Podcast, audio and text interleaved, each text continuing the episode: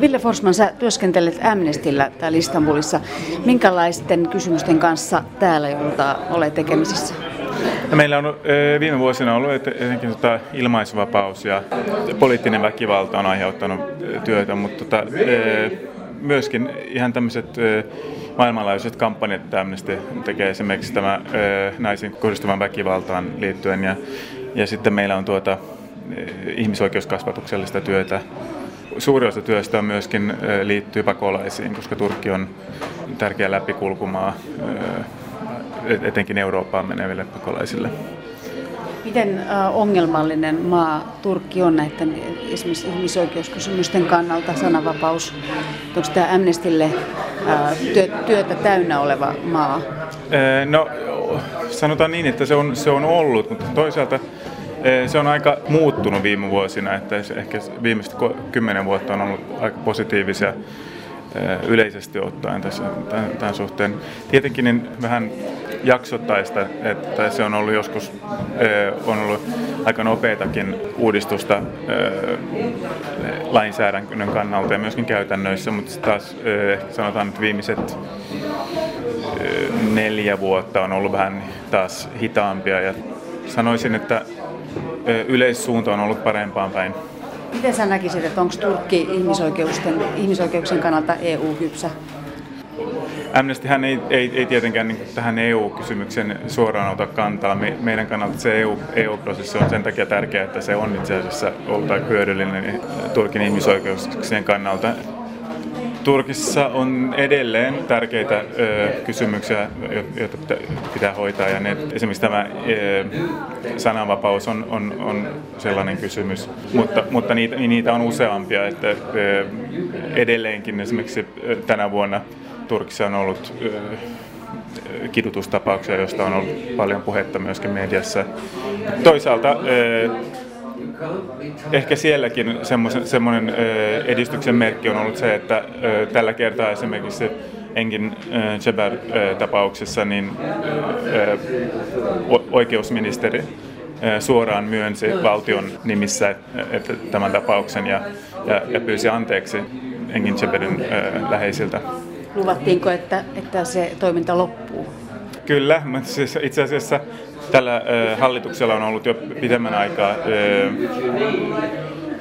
ainakin tämmöisenä poliittisena tavoitteena nollatoleranssi kidutusasioissa, mutta se ei ole välttämättä käytännössä tuonut aina sitä nollatoleranssia, joten pitää katsoa pitemmällä tähtäimellä, että onko saadaanko niitä tuloksia. Tässä on etenkin se ongelma ollut, että tähän asti Turkissa on usein ihmiset, esimerkiksi poliisit ja muut valtion virkailijat ovat päässeet rankaisematta näistä tilanteista. Jos tähän ongelmaan saadaan ratkaisu, niin mä luulen, että se käytännössä kidutus ja, ja nämä muutkin ongelmat saadaan hallintaan. Minkä vuoksi Turkki sijoittuu, tai sijoittui vuoden 2006 lehdistövapauslistalle vasta sijalle 96 edellään sellaiset valtiot kuin Nigeria ja Bhutan. Anu Leinonen, miksi? En ole täysin varma, mistä kaikesta tämä johtuu, tämä Turkin huono sijoittautuminen listalla. Yksi, siellä on selvästi lainsäädännöllisiä ongelmia median toimintaympäristön suhteen, eli, eli, eli median vapautta on rajoitettu ja siellä Turkissa on edelleen yhä aiheita, joista ei, ei vapaata keskustelua sallita. Tämä ymmärretään Suomessa usein väärin. Kuvitellaan, että asioista ei puhuta ollenkaan. Kyllä Turkissa puhutaan asioista, mutta rajat on aika tarkkaan määritelty, että miten niistä voidaan puhua ja myöskin, että, että missä mediassa. Esimerkiksi 500 painoksena julkaistuna tie, julkaistussa tieteellisessä kirjassa voidaan puhua hyvin kriittisesti ja vapaasti asioista, kun se taas sitten mainstream-mediassa saattaa olla hieman vaikeampaa. Hirveästi ei enää ole oikeudenkäyntejä toimittajia vastaan, ja toimittajia ei juurikaan ole vankeudessa. Siis nämä molemmat olivat erittäin yleisiä vielä 90-luvun loppupuolella, mutta ei oikeastaan enää. Mikä tämä on tämä vuoden 1982 perustuslaki, johon viitataan silloin, kun puhutaan näistä Turkin sananvapausrajoituksista? Turkin vuonna 1982 perustuslaki laadittiin armeijan ollessa vallassa ja se heijastelee armeijan käsitystä siitä, miten yhteiskunta tulisi järjestää. Eli siinä sen pyrkimyksenä on, on taata valtion suojelu. Eli, eli siinä eksplisiittisesti rajoitetaan yksilön oikeuksia, eikä turvata yksilön oikeuksia, kuten perustuslain, perustuslain tarkoituksena tulisi olla. Turkissa armeijaa ei edelleenkään ole saatu alistettua täysin siviilivalvontaan, ja armeijan ylimmällä johdolla äh, on, on edelleen poliittista valtaa, ja näinhän ei demokratiassa tulisi olla. Heidän on nykyään vaikeampi puuttua politiikkaan kuin aikaisemmin. Vuoteen 2002 asti he, heillähän oli myös muodolliset kanavat vaikuttaa. Mutta jo armeija, armeija ei ole siviilivalvonnassa siinä mielessä, että armeijan toimintaa valvottaisiin tarkasti ja että sen talous olisi läpinäkyvä ja, ja siviilipäätösteon alainen ja sitten myöskin armeija sekaantuu politiikkaan.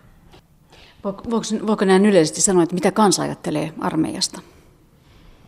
En ole katsonut ihan uusimpia tutkimuksia, mutta vuonna 2002 armeija pidettiin luotettavimpana äh, instanssina. Eli, eli se katsottiin, että armeija on luotettavampi kuin poliisi, kuin oikeuslaitos, kuin poliitikot, luotettavampi kuin mikään muu organisaatio. Se on mielenkiintoista, koska siinä tulee se ajatus, että armeija on se, joka suojelee kansaa esimerkiksi muilta vallanpitäjiltä.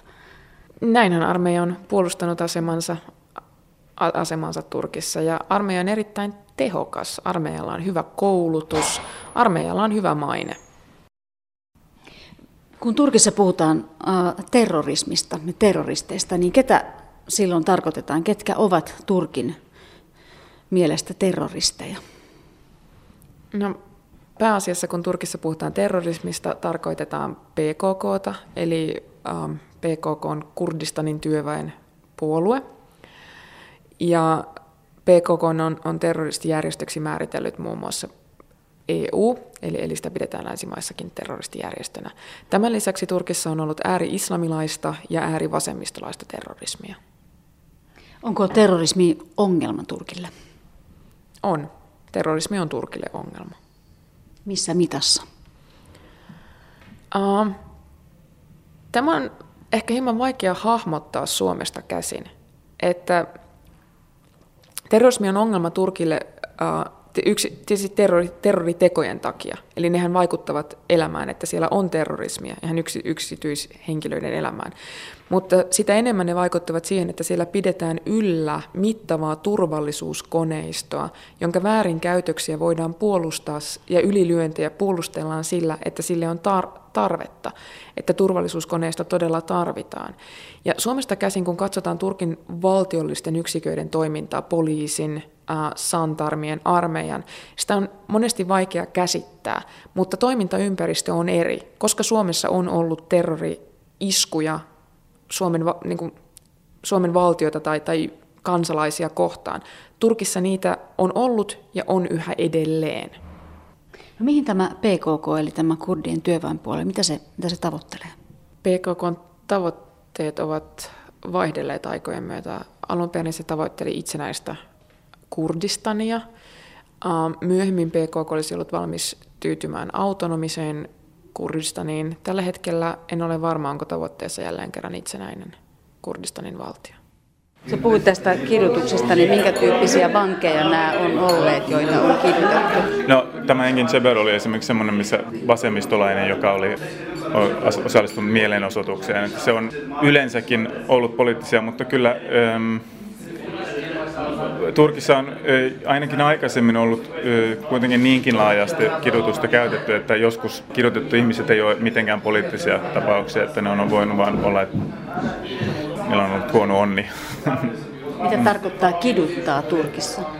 Turkissa on ollut ihan tämmöisiä tapauksia, joissa esimerkiksi jossakin poliisiasemalla tai vankilassa on ollut erityisiä välineitä tähän ja erityisiä huoneita tai tiloja sitä varten, mutta tietenkin täällä on myöskin ollut esimerkiksi mielenosoitusten jälkeen äh, ihmisiä on voitu, voitu ottaa äh, haltuun ja, ja myöhemmin heitä on pahoinpidelty ja heidät on jätetty jonnekin äh, ulos.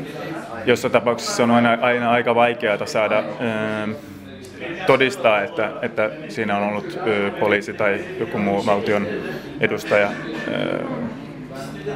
mukana, mutta tuota, ja tämä on ollut ehkä viime vuosina suurempi ongelma kuin aikaisemmin. Miten sitten tämä äh, siirtyminen, kun puhutaan Osmanin valtakunnasta, niin missä vaiheessa sitten ryhdytään puhumaan Turkista ja turkkilaisista? Turkkilaisia kansoja on, on ollut kauan historiassa.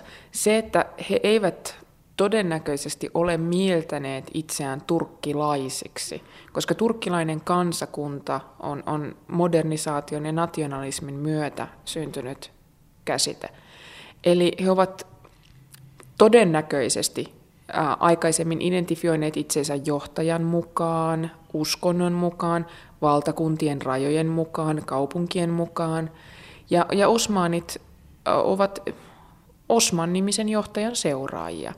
Eli, eli turkiksi termi on Osmanlı, Osmanin miehet, osmaanilaiset. Ja, ja Osmaani-identiteetistä on siirretty, siirrytty turkkilaiseen identiteettiin vasta 1900-luvun puolella ja laajamittaisesti oikeasti, oikeastaan vasta Turkin tasavallan myötä.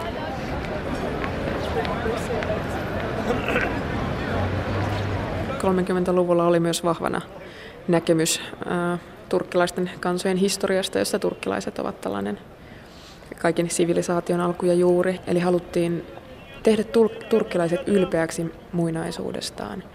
Ja sillä oli myös ihan käytännön seurauksia, koska kun kerta kaikki kielet ja kaikki kansat olivat turkkilaista alkuperää, niin näin ollen Anatolian muinaisuus, joka kapeamman katsontakannan mukaan oli leimallisesti ei-turkkilaista, niin se voitiin nyt omia, joten heetit, sumerilaiset, kaikki olivat turkkilaisia, joten turkkilaiset voivat puhua heidän historiastaan omana historiastaan.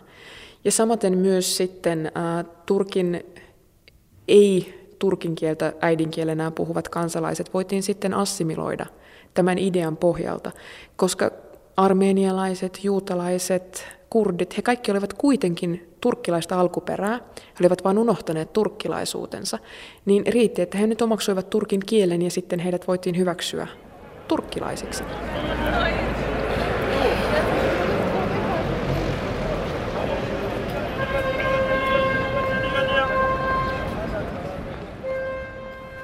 Niin tämä liittyy varmaan tähän äh, Kemal Atatürkin sloganiin, joka kuuluu näin, että onnellinen on se, joka voi kutsua itseään turkkilaiseksi. Eli jatkokysymys kuuluu, että ketkä kaikki voivat kutsua itseään turkkilaiseksi? Tämä on huomattavan monimutkainen kysymys. Periaatteessa Turkin tasavallan alkuvuosina käsitys turkkilaisuudesta ja Turkin kansalaisuudesta oli inklusiivinen. Periaatteessa kaikki, jotka halusivat pitää itseään turkkilaisina ja asuivat Turkin valtion rajojen sisäpuolella, hyväksyttiin turkkilaisiksi. Käytännössä tilanne ei ollut näin suoraviivainen, vaan oli erilaisia turkkilaisuuden asteita. Turkin ei-muslimi vähemmistöjä, eli kristittyjä ja juutalaisia ja mu- muutamaa pienempää ryhmittymää. Heitä äh, voitiin kutsua Turkin kansalaisiksi. Eli he olivat kansalaisia samalla tavalla kuin kaikki muutkin. Sitten oli äh, ei-turkkia puhuvat muslimit, äh, joita, puhuttiin, joita voitiin, jotka voitiin mainita turkkilaisina kansalaisina. Eli englanniksi nämä on uh, Citizen of Turkey ja Turkish Citizen. Ja kun sitten taas turkin kieltä äidinkielenään puhuvat muslimit olivat sitten Turkish, Turks, eli niitä todellisia turkkilaisia. Ja tämä on tietyllä, tietyssä mielessä tämä ajattelutapa on jatkunut nykypäiviinkin saakka. Tämä äh, slogan, mikä oli tämä, että onnellinen on se, joka voi kutsua itseään turkkilaiseksi, niin jollakin tavalla myös hieman muistuttaa tätä suomalaista, että, että on lottovoitto syntyä Suoma, Suomeen. Eli tällainen valtava mm, ylpeys siitä olla turkkilainen. Joo, Turkissa on, on luotu tällaista kansallismielistä ylpeyttä aivan tarkoituksella sieltä 20-luvun loppupuolelta lähtien. Ja, ja suurin osa turkkilaisista nykyään onkin. Tietysti jos kuuluu vähemmistöön, niin se on hieman ongelmallisempaa.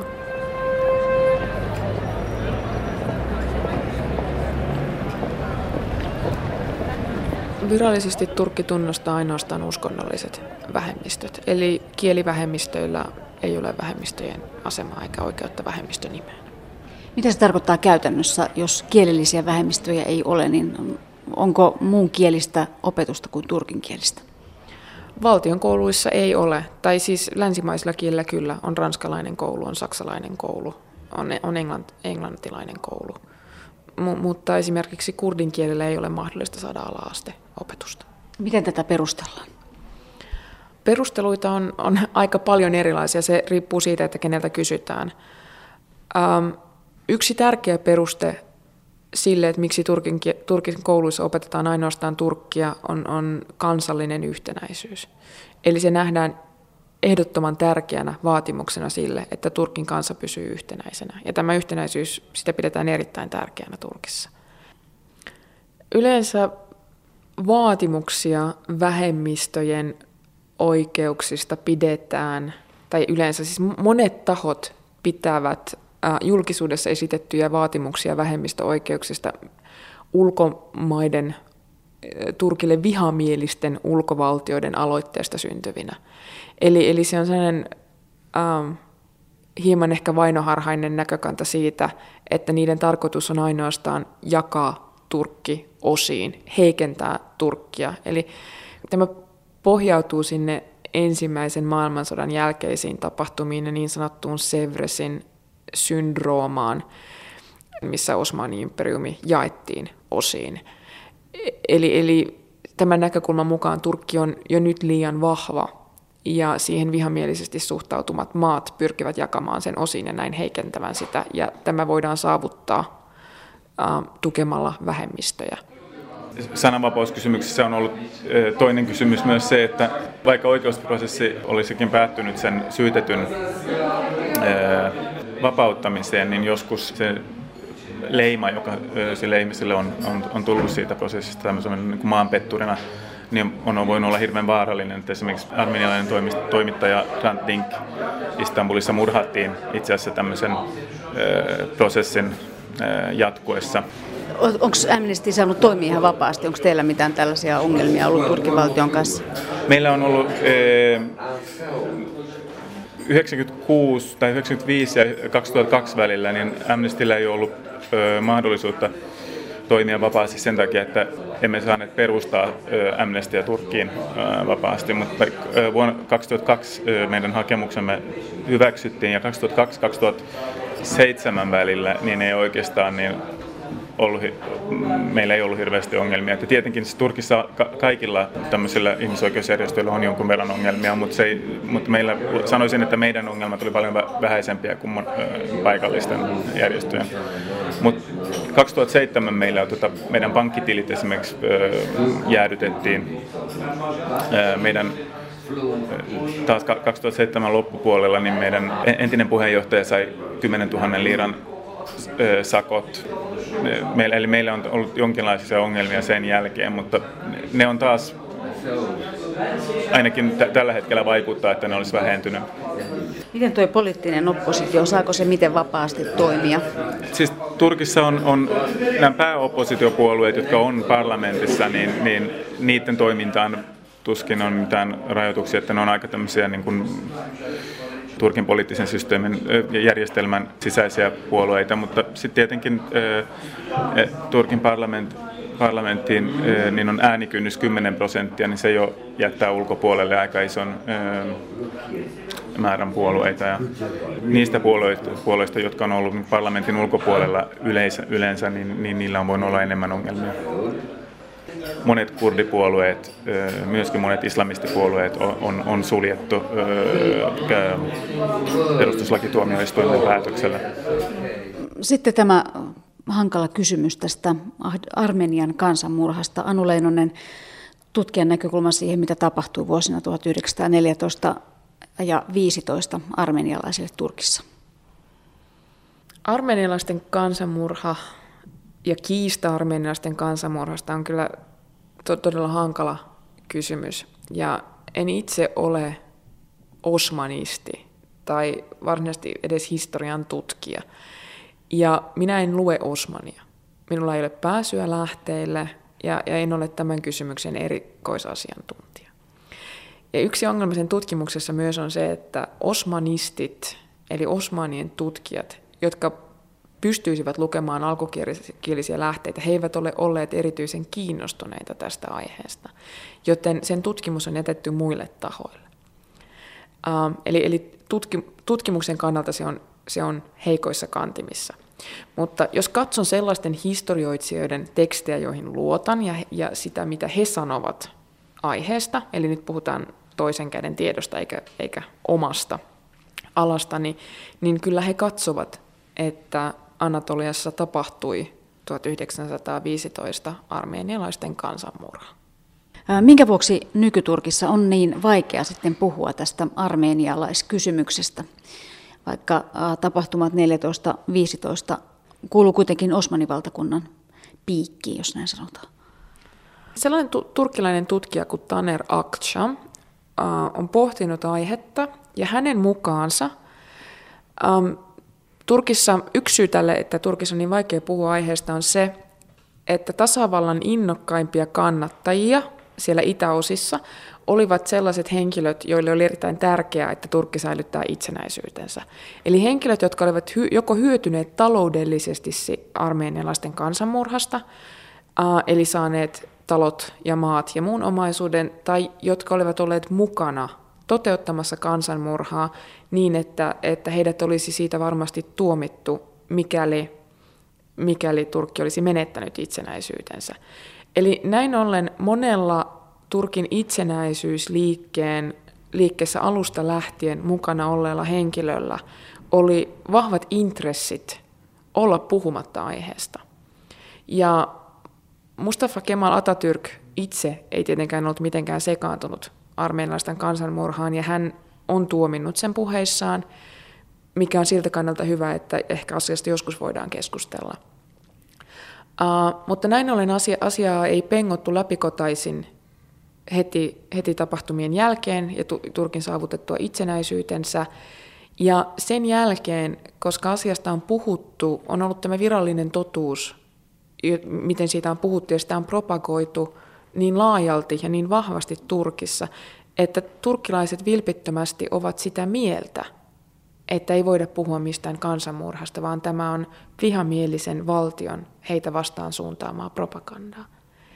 Ja, ja myöskin länsimaalainen, tai no Suomessakin esitetty käsitys siitä, että, että kansanmurhaa ei ole tutkittu tai siitä ei Turkissa puhuta siihen liittymistä tapahtuneista tapahtumista on siinä mielessä väärä, että aihetta on tutkittu Turkissa erittäin paljon. Eli, eli riittää, kun menee turkinkieliseen kirjastoon tai laajaan turkkilaiseen kirjastoon ja etsii sieltä oikean hyllyn, siellä on metrikirjoja. Se on vain, että ne kaikki kyllä tarkastelevat sitä tietystä näkökulmasta. Eli Turkissa keskitytään vahvasti armeenialaisten tekemiin hirmutöihin ja esitetään tapahtumat kahden kansanryhmän välisenä kamppailuna, joissa valtio ei varsinaisesti ole ollut mukana. Mikä tämä turkkilaisten versio tästä tapahtumasta on? He kuitenkin myöntävät, että satoja tuhansia armenialaisia tuona muutamana vuonna kuoli. Turkkilaisten käsityksen mukaan siellä on ollut kansanryhmien välinen, välisiä yhteenottoja ja väkivaltaisuuksia. Eli, eli siellä on turkkilaiset ja, ja kurdit taisteleet armeenialaisia vastaan ja molemmat puolet ovat syyllistyneet hirmutekoihin. Tämä on yksi selitys. Toinen on se, että kyllähän turkkilaiset myös myöntävät pakkomuuton. Ja sitten äh, turkkilaiset, turkkilaisen virallisen kannan mukaan vaikeissa oloissa toteutettu huonosti suunniteltu pakkomuutto johti äh, satojen tuhansien, tai Turkissa puhutaan yleensä kahdesta viiva kolmesta sadasta tuhannesta uhrista, äh, heidän kuolemiinsa. Ja samaan aikaan sitten huomautetaan, että sodan oloissa kuoli, kuoli myös, myös kaksi miljoonaa, muistaakseni kaksi miljoonaa muslimia joten, ähm, ja, ja runsaasti muitakin kuin armeenialaisia, että he eivät olleet ainoita kärsijöitä. Esimerkiksi armeenialaisten kansanmurhakysymys kysymys on ollut kansainvälisestikin paljon keskusteltua ja tuota, siinä on ollut ehkä enemmän ulkomailla armenialaisdiaspora on ollut aika aktiivinen siinä, mutta itse, itse Turkin sisäinen armenialaisvähemmistö ei varmasti ole hirveän, hirveän voimakkaasti ollut osa tätä keskustelua. Ja siltä osin niin luulisin, että Turkin valtio ei, ei varmasti ole sitä sisäistä armenialaisvähemmistöä siitä, siitä ei ollut hirve, hirveästi harmia, mutta tuota, Kurdeista tietenkin tilanne on, kuitenkin Turkissa on jatkunut aika pitkään poliittista väkivaltaa ja tuota, tämä kurditilanne on ollut niistä, niistä ehkä tärkein. Se on, se on ollut semmoinen jatkuva, jatku, jatkuva esille oleva ongelma Turkissa. Mistä siinä on kyse? Siellä no lentää no helikoptereita ja vähän tuonne sotaelokuvan tuota, näköinen. Se on, käsittelee tätä Tämä on tällainen melodraama, joka käsittelee tuota kurdialuetta tuolla. Siellä on sitten osa perheistä on, perheistä on sitten näiden PKKn puolella ja osa ei. Ja sitten tämä Turkin valtion toimintaa siellä ja sotilaiden ja muuten sille. Mikä Mutta sen elokuvan nimi on? Näin auringon. Mutta se on, mikäli, mikäli mä tiedän tämän ohjaajan, niin tämä on hyvin sentimentaalinen, aatosta jaloa ja alhaista mieltä.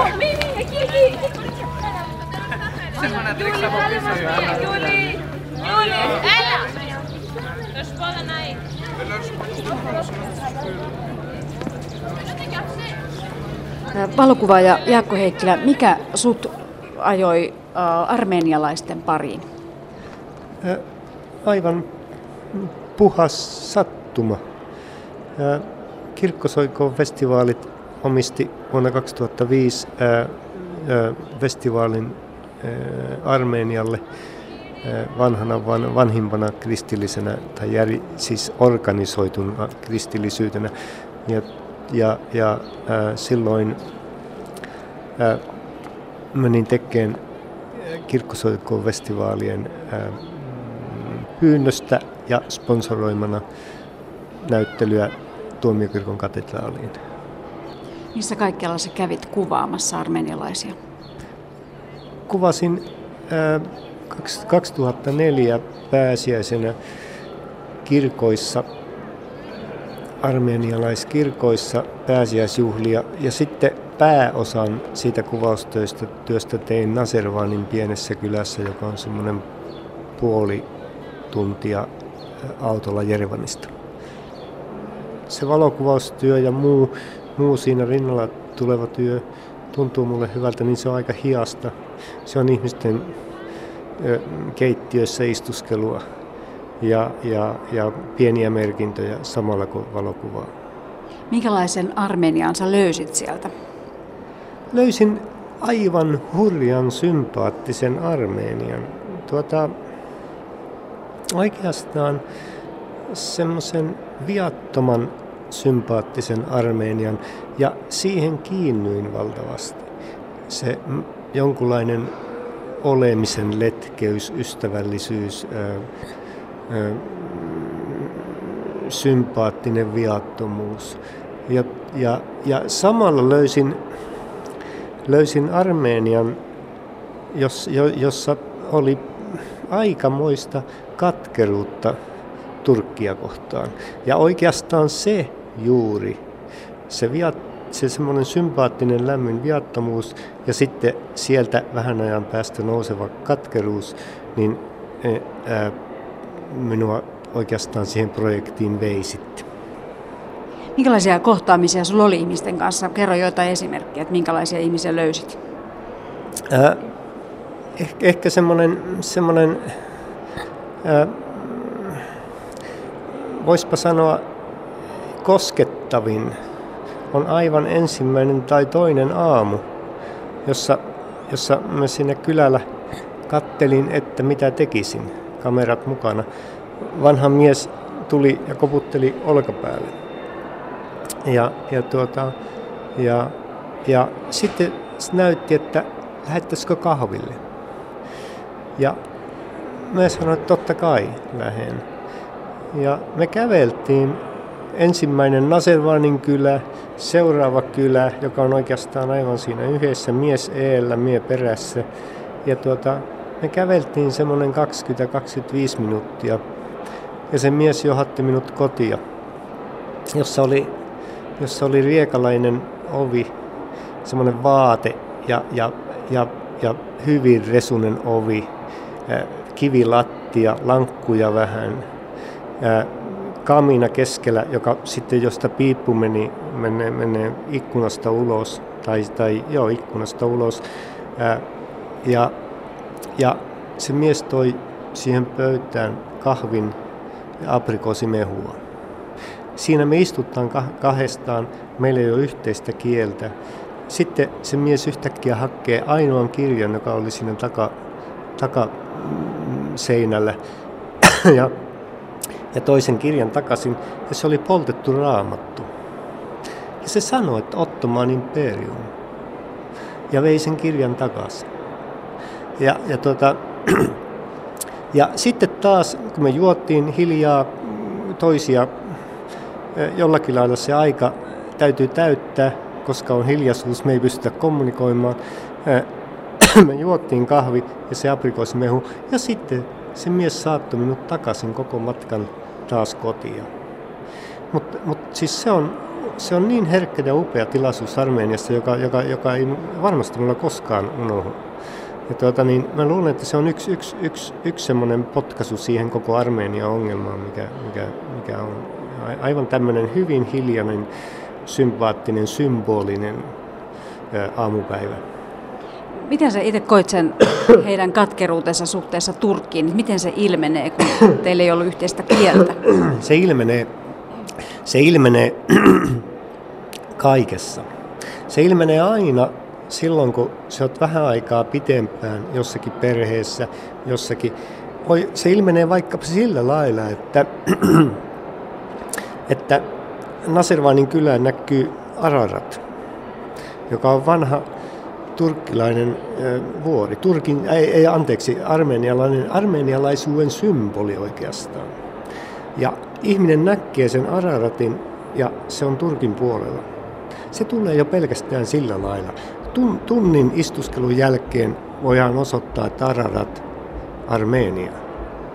Ja se on, se on aivan tämmöisessä näin, mutta se tulee joka, paik- joka paikassa se jollakin lailla esille, poltettuna, raamattuna, ararattina, ää, ää, ää, jo, jo, jossakin muussa.